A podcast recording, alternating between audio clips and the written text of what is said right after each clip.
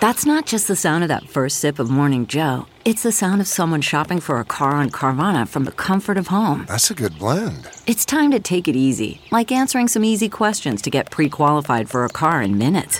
Talk about starting the morning right. Just like customizing your terms so your car fits your budget.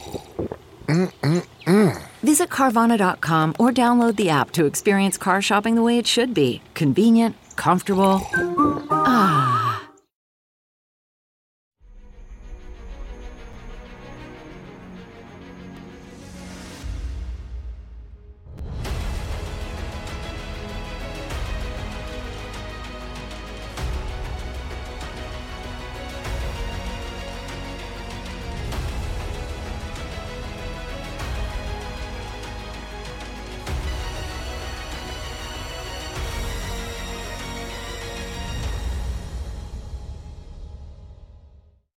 Hi, everyone. Judge Andrew Napolitano here for Judging Freedom. Today is Wednesday, September 27th, 2023. Lieutenant Colonel Karen Kwiatkowski joins us now. Karen, always a pleasure.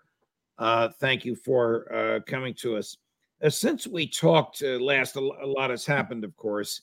That crazy scene in the um, Canadian Parliament, which we'll get to uh, in a minute.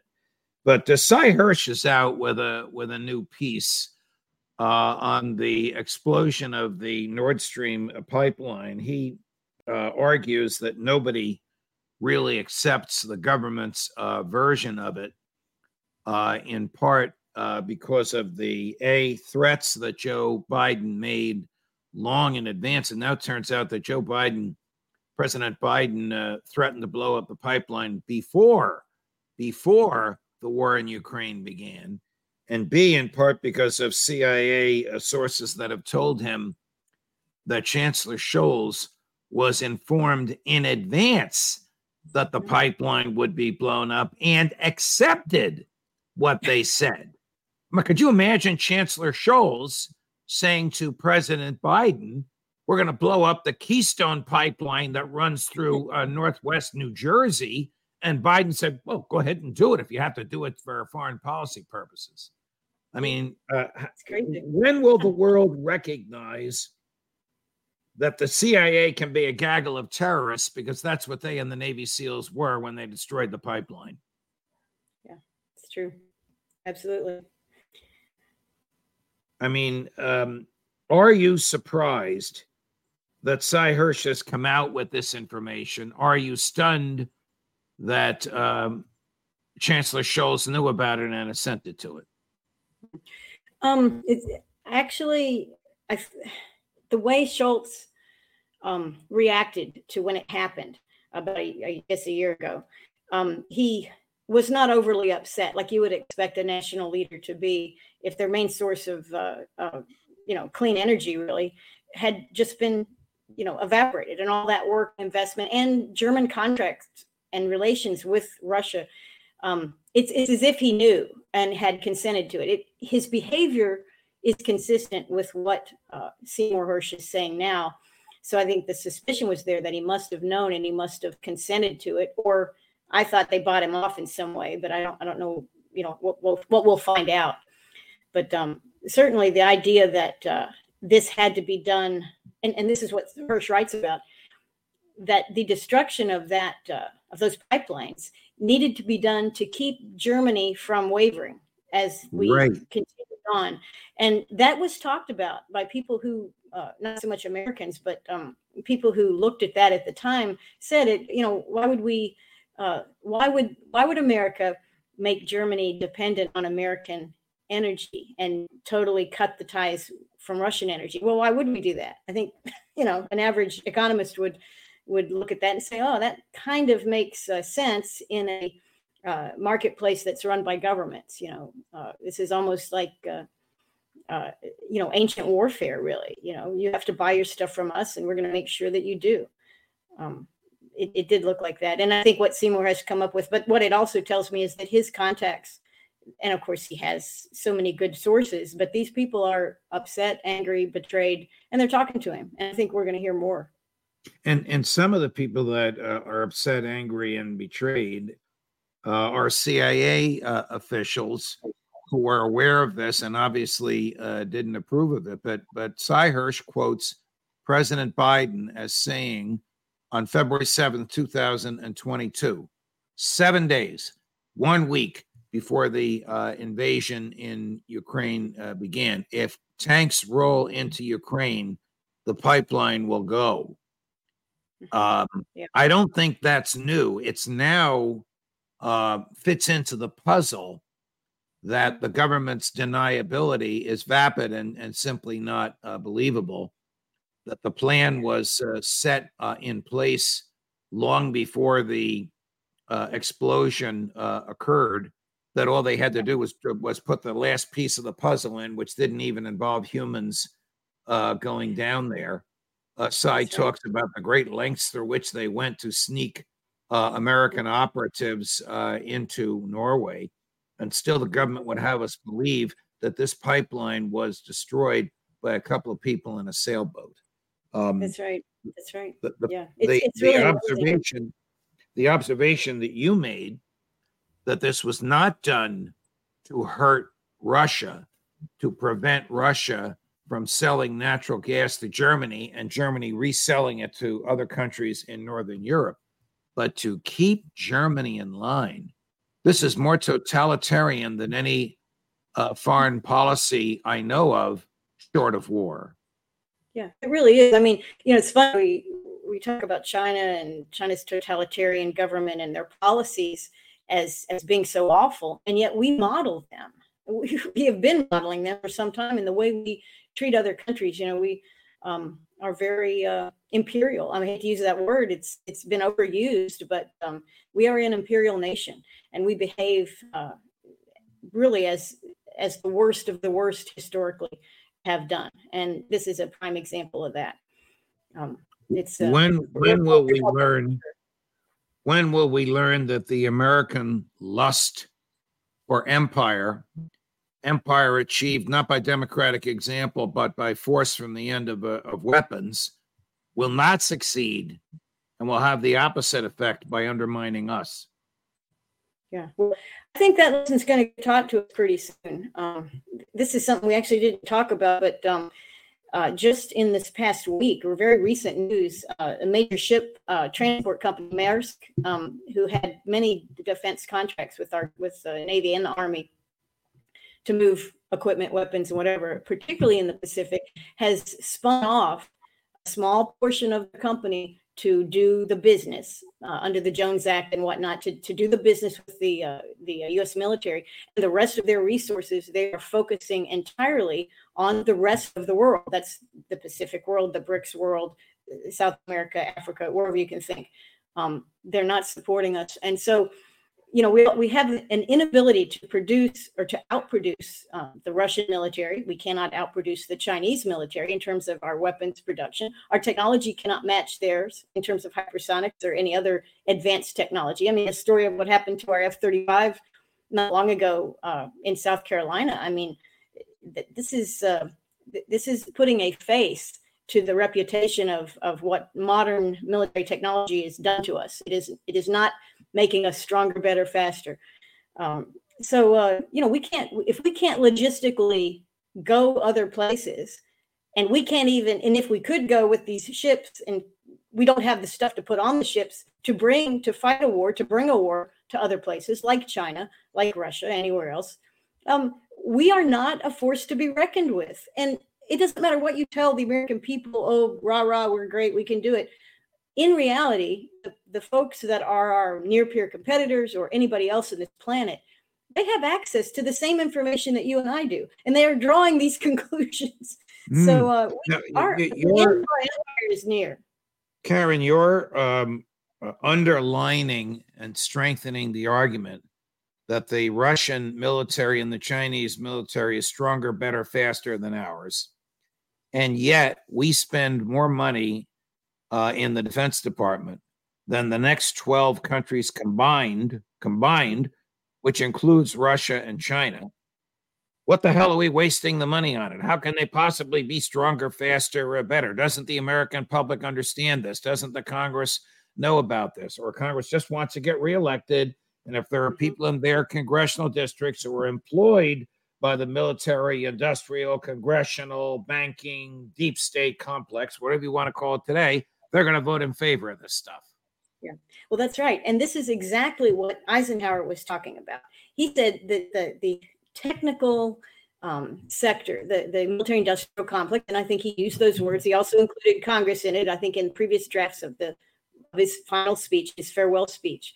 And he warned that these um, sectors of society, linked as they were politically, linked as they were to national spending, would set the agenda. They would set the stage. They would make the priorities, and they would not represent the people or the interests of the people. They couldn't, but they would represent their own interests, and it would grow and grow, and it would be very difficult to to uh, either take back power from them or even to change the direction that they're evolving into. And uh, the way we make weapons, and, and historically, we've made some great weapons and we have been leaders in technology. There's no doubt about that. But what it has evolved into today is not good. It is it is kind of uh, you know maturing in a way that is uh, kind of like Biden is. You know, I mean, Biden. You could say, well, he's an old man. He knows a lot, sure, but he also can't walk and he can't remember what he's where he's at or what he's saying. That's kind of uh, how our defense industries are in their relation mm. with government Congress. They they are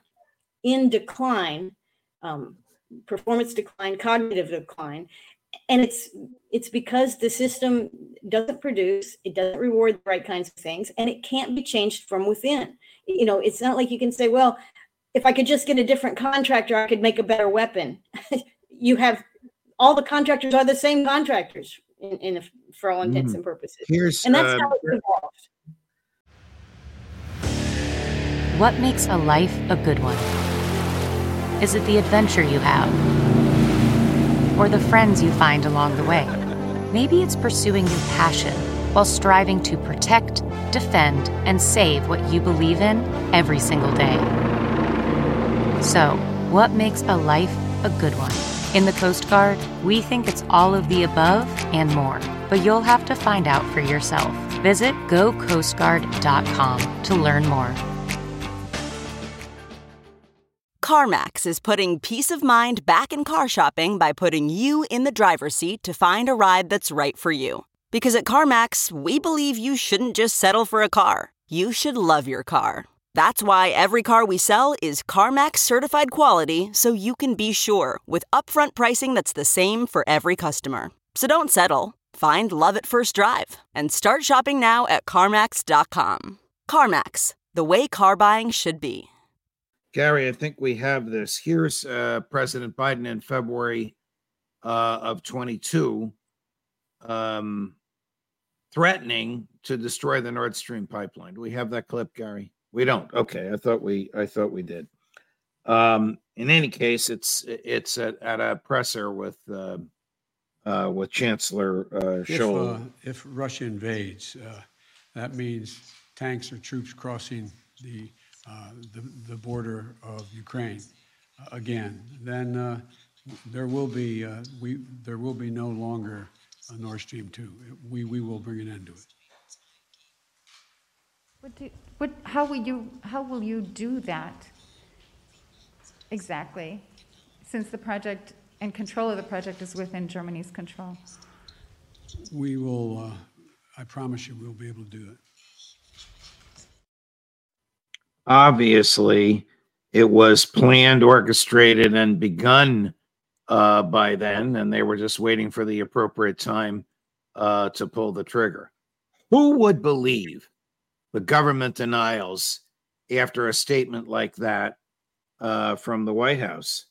Asai Hersh reports uh, that the White House said, "We want everything to go until you get a command from us, and then you pull, and then you pull the trigger." And that's apparently what happened. Mm-hmm.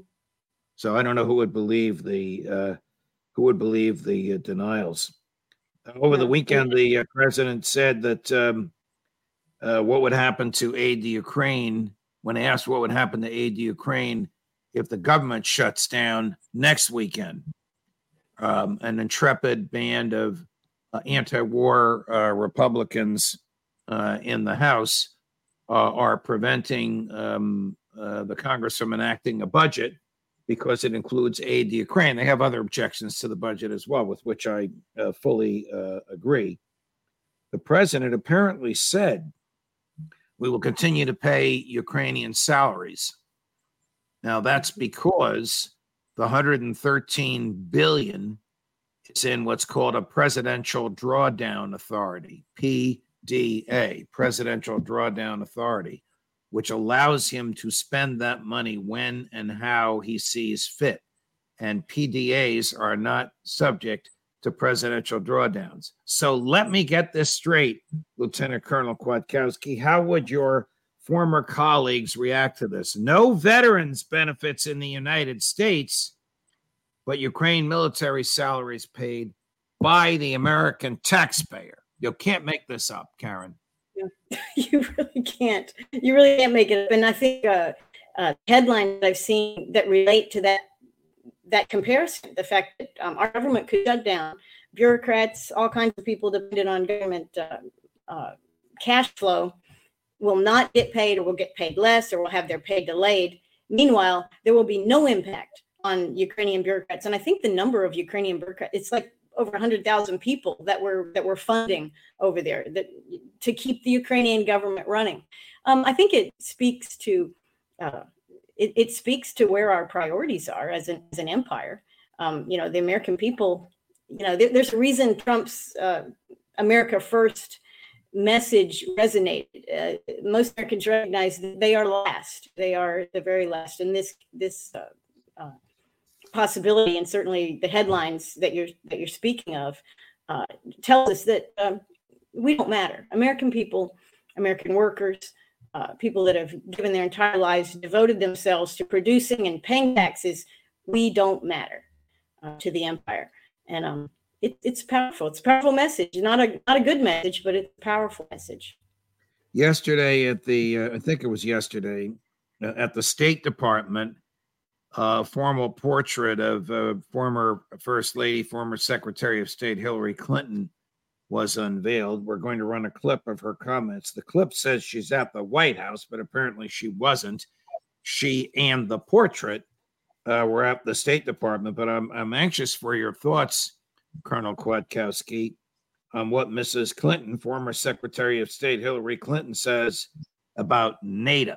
Take a listen an invasion of Ukraine that, uh, instead of driving a stake between us and our allies, brought us closer together in order to support uh, the right of the Ukrainian people uh, to defend their liberty and freedom and democracy.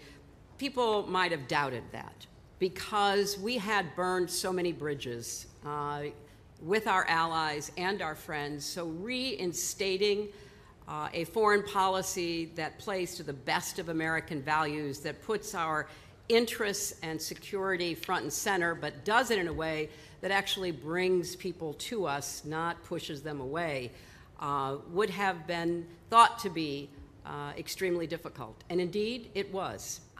In looking across the globe, defending democracy in Ukraine, expanding NATO, just as an aside, too bad, Vladimir. People are not forced to join NATO. People choose and want to join NATO. Russia wanted to join NATO, and of course, NATO said no. So, to her, the best of American values uh, is $100 billion in cash that slaughters a generation of young Russians and a generation of young Ukrainians. As Senator Romney and Senator Blumenthal said, this is despicable what they said. Best bang mm. for the buck, best dollars we ever spent because we're killing people and nobody's killing our own. Yeah. Well, she's certainly the icon of death in in America. I mean, she her whole her whole career has been uh, you know she, she's happy to kill she is a she is a she worships the state she believes in the state and uh, the power of the state so uh, she hasn't changed for the better um, some of what she's saying really is wordsmithing um, this idea that uh, we've united somehow, uh, that the U.S. and Europe have united in support of Ukraine. Really, what has happened is we've strengthened Russia, we've um, pushed Russia and many other countries into a uh, uh, an alignment with China that would not have really existed had we not done this. And we're, right. we're losing we're losing NATO and EU support as that as those countries actually bear the burden of what we've what we've done in promoting this proxy war. I mean, the number of uh, uh, refugees, the cost, the continual uh, uh, having to listen to you know, all these countries have to listen to Zelensky um, spit in the right. face with his hand out. This is getting old. It is not building uh, soft power or credit for the United States in any way. So I don't know what she's talking about, but uh, I do know what she's talking about. She's speaking to a very narrow audience that love war. Correct. She's not speaking Correct. to the American Correct. people. She is speaking to her own uh, neocon uh, audience. I have to chuckle a little bit. You know, she's the 81st or the 82nd uh, Secretary of State of the United States. She's the successor to the first Secretary of State of the United States, Thomas Jefferson. My God, how low we have gone for her to suggest that this killing, killing is the best of American values. Here's Matt Gaetz, Congressman Gaetz. I know you love him or hate him. On this, I love him. Um, standing on the floor of the House of Representatives, chiding the Democrats and fellow Republicans for giving away borrowed money to the Ukraine. This Congress has authorized $115 billion to Ukraine. My amendment would ensure that this defense appropriations bill sends no more. $115 billion is an astonishing amount of money, especially when you consider that our nation sits atop a $33 trillion debt and we are facing $2 trillion annual deficits. And it is not as if the 115 billion has brought this conflict any closer to an end. In fact, the massacres and the killing and the death continue. The next statement is so obvious, I can't even believe I have to say it out loud. It does not make the United States of America stronger to borrow money from China to give it to Ukraine. I hear a lot of the war hawks in this Congress stand up and say, well, we have to send a message to China by fighting for however long it takes at whatever cost in Ukraine. The message we're sending to China is that they are engaged in a leveraged buyout of Russia and increasingly of our own country. Brilliantly put.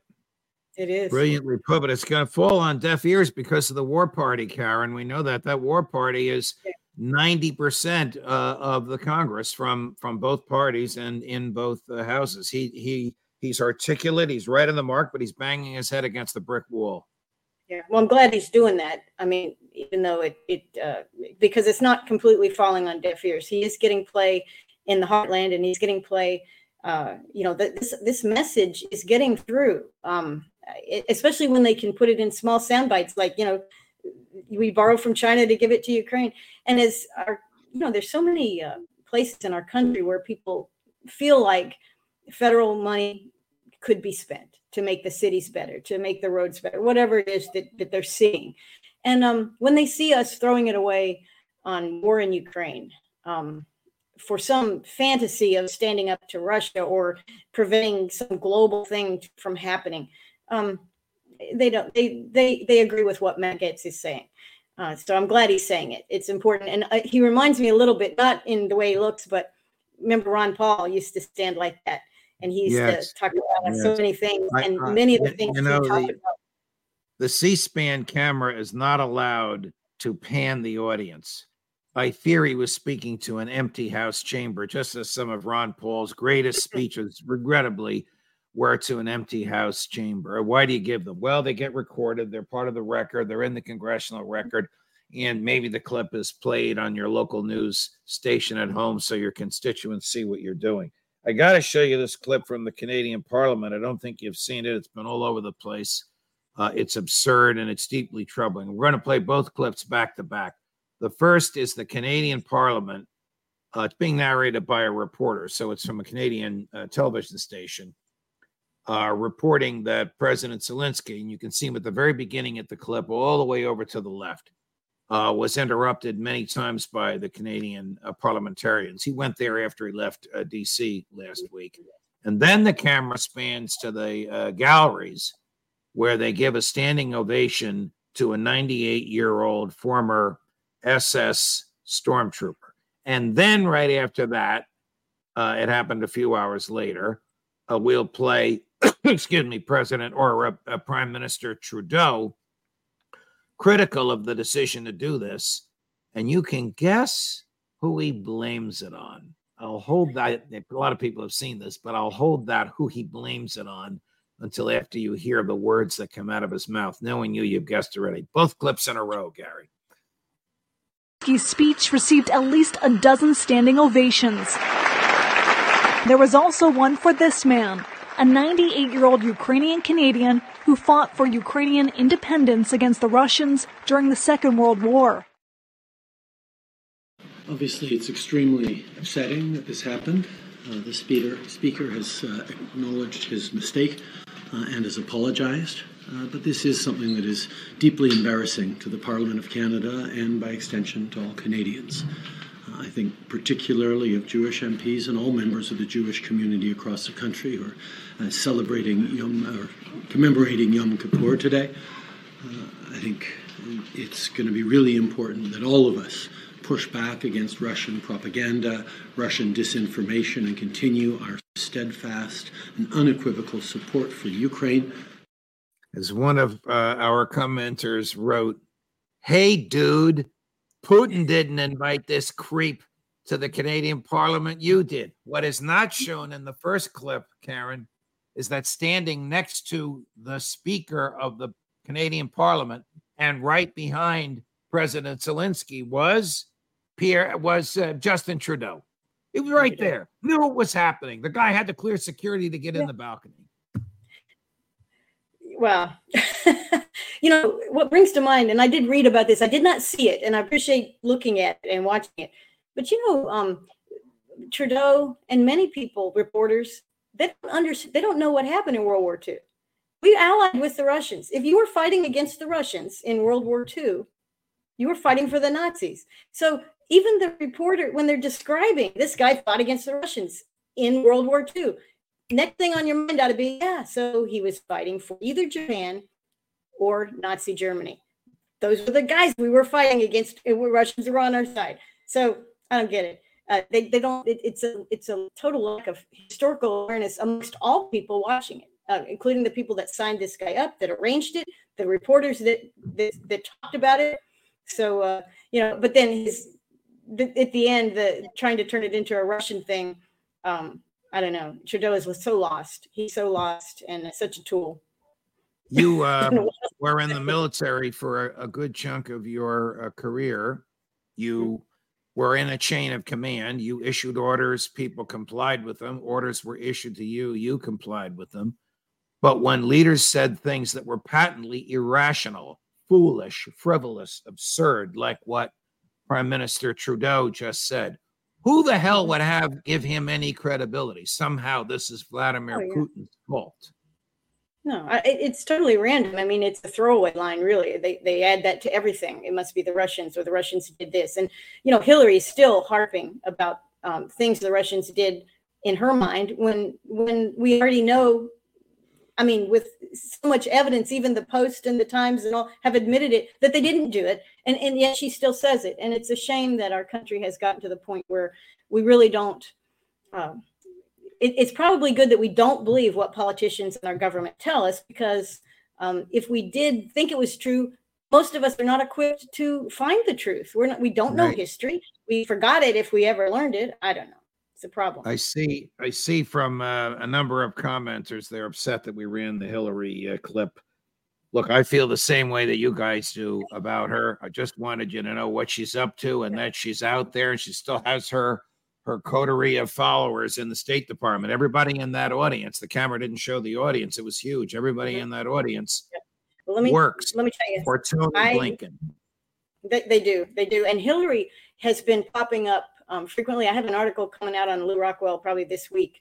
Um, and I have a theory, which I'm not going to share here, but um, it relates to Hillary Clinton. And I would say um, my comment in looking at that, not listening to her words because she's talking nonsense, but she has campaign hair. Just telling you. Wow.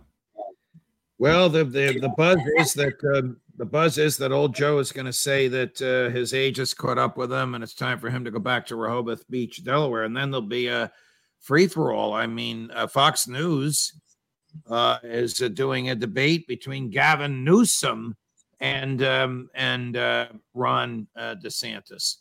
The governor of uh, New Jersey's been throwing barbs at uh, Gavin Newsom, but he's as far left as Gavin Newsom is. New Jersey is as woke as California is, except that uh, Phil Murphy's rich enough to finance the campaign on his own. I don't know where this is going to go. Well, Karen, think- it's a pleasure, Mike. Go ahead, please. No, I mean, I can see a Clinton uh, uh, Christie uh, alignment very easily in my mind. Um, forget about the parties; they are aligned, and you would have a neocon party, and we kind of have one with the Unipart. You're talking So, um, about uh, Hillary Clinton and Chris Christie. I'm, I'm Wow. just putting it out there. That's, that's not what I'm writing about, but All right, I, Karen, Karen, I love you, but do you know? Do you know something the rest of us don't? I'm I'm saying they're they're neocons, and Yes. how do you get the vote you need? You have to get the war You party. know, Chris, Chris, Chris Christie and I have been friends for 30 years. We are, disagree on so many things. We're still friends. I'm loyal to my friends. I obviously don't support him for president, but he is a neocon. He does want to use Ukraine, like Hillary, as a battering ram uh, to drive Vladimir Putin from office. It ain't going to happen. Karen, thank you very much, my dear friend. It's always a pleasure. Thank you so much uh, for you. joining us. Uh, my friends, just to tell you what's coming up Thursday at nine o'clock, uh, Alastair Crooke from the hills uh, outside of London, and at two o'clock in the afternoon, these are Eastern times, uh, of course, uh, is Scott Horton. And then on uh, Friday, we have our roundtable at two in the afternoon. Larry Johnson and uh, Ray McGovern become very popular at three in the afternoon, even though I have a crazy day Friday, three in the afternoon. Ask the judge. Type in any question you want about the things we've been talking about, and I will do my best to answer it right here. Eventually, we may get an interactive thing going where you can actually do a follow up question to my answer. We'll see if we can make that happen. More as we get it, judging freedom, looking out for your liberty.